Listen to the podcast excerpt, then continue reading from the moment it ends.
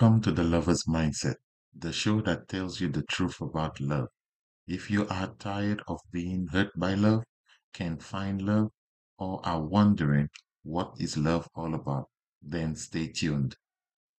I am your host, Leo Bastian, and today we're talking about part of you called the ego and how it is affecting our lives and preventing us from living a happier life a more creative life, stressless, and fulfilling life. Let's jump right into it. What is the ego?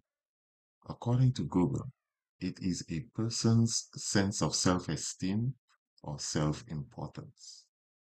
Psychoanalysis says it is the part of the mind that mediates between the conscious and the unconscious and is responsible for reality testing and a sense of personal identity. The ego is a part of our minds that was created by us because we believe we are separated from love and from God. The ego is also part of our mind that is responsible for bodily survival, judging others, war, attack, unhappiness, and a sense of our false self. You aware of that voice or thoughts that are always telling you to fight or flight, like run away or engage in a battle or fight, and to always find something wrong and to blame someone else for our mistakes? Well, let me tell you, this is all the workings of the ego. We believe what people consider as the devil or Satan is just the ego. That is my opinion. The ego has no interest in spiritual survival. Your ego doesn't know love and what it is. It doesn't care at all. All the blaming and bad things we do or want to do are all ego based. Worshipping the body and all the material idols are all ego based and caused by the ego. The body is the ego's playground, while for the soul, the body is used for communication. Any threat to the body and the ego kicks into full fight or flight response because it feels threatened. We are in constant judgment of people blaming others for our mistakes, and even kill because the ego feels threatened. Sounds like the devil's doing, huh? Is it possible that most of our lives have been dictated by our ego? Think about it. The ego is present from the time we are kids.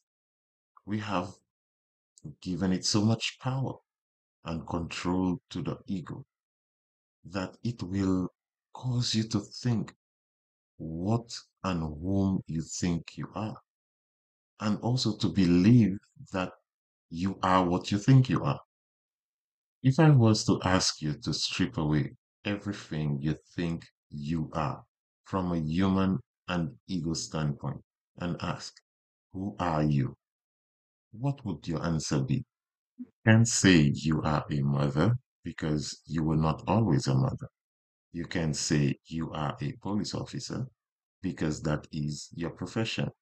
You can't say that you are this and that because all these things are just part of your manifested experience. So, who are you? I have asked this question to many people, and they all choked at first because all the external projections were stripped away. Now, they had to go inside and move past the ego to answer this question. In doing so, I've had people who cried and got frustrated because they couldn't answer that seemingly simple question. The reason I brought this up is to show you how the majority of our lives are based on our ego driven thoughts. Let me show you this. Have you ever tried to make a positive change in your life and it looks like you are ready and you start making those changes or just getting yourself ready to start, then someone, a friend or acquaintance, will come with some problem where you will get involved. Right there is the ego that realized that you were about to move away from it. So it attracted another ego to try to keep you in that state of comfortability and that no change stage. Then you don't even realize that months have passed and you never made that change. And if you did realize, then you will notice the battle of thoughts in your mind. Is that what we call procrastination? The ego is part of our personality that helps us to define ourselves and our place in the world. It is responsible for our sense of self esteem, pride, and self awareness. However, when the ego is too strong, it can have negative effects on our lives. There are five ways that the ego can affect our lives. One, it can make us defensive and resistant to change. When we have a strong ego, we are often unwilling to admit our mistakes or weaknesses.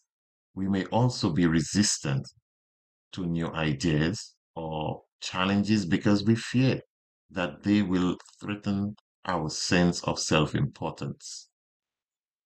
Two, it can make us competitive and aggressive we may be constantly trying to prove ourselves to others, or we may be quick to anger or jealousy when someone else succeeds. Three, it can make us self centered and insensitive to others. We may be more focused on our own needs and desires than on the needs of others we may also be less likely to emphasize with others or to put ourselves in their shoes. Four, it can lead to anxiety and stress. When we are constantly worried about how we are being perceived by others, or when we are striving for perfection, it can lead to anxiety and stress.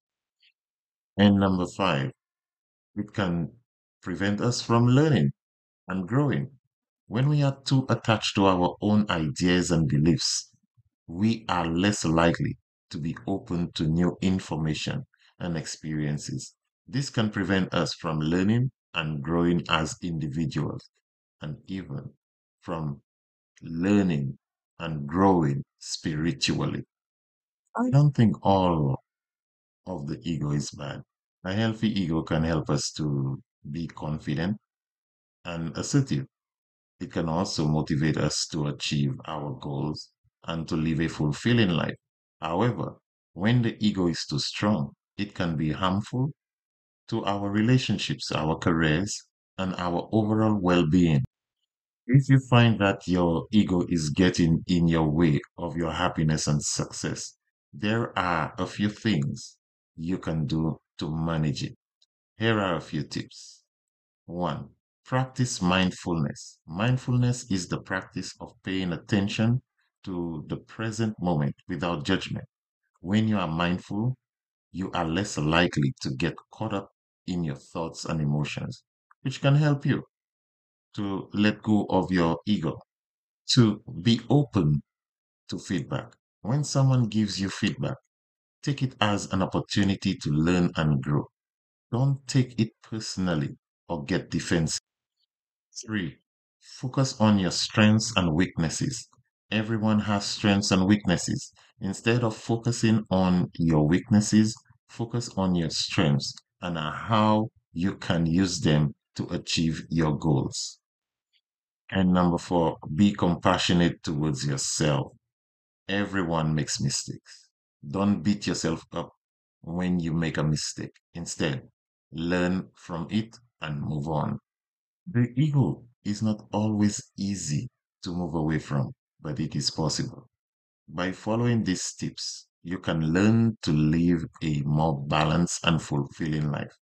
Our biggest battle is to be aware of is when the ego is dominating and that we make an informed decision to be more mindful so that we can live a more joyous life and be less judgmental.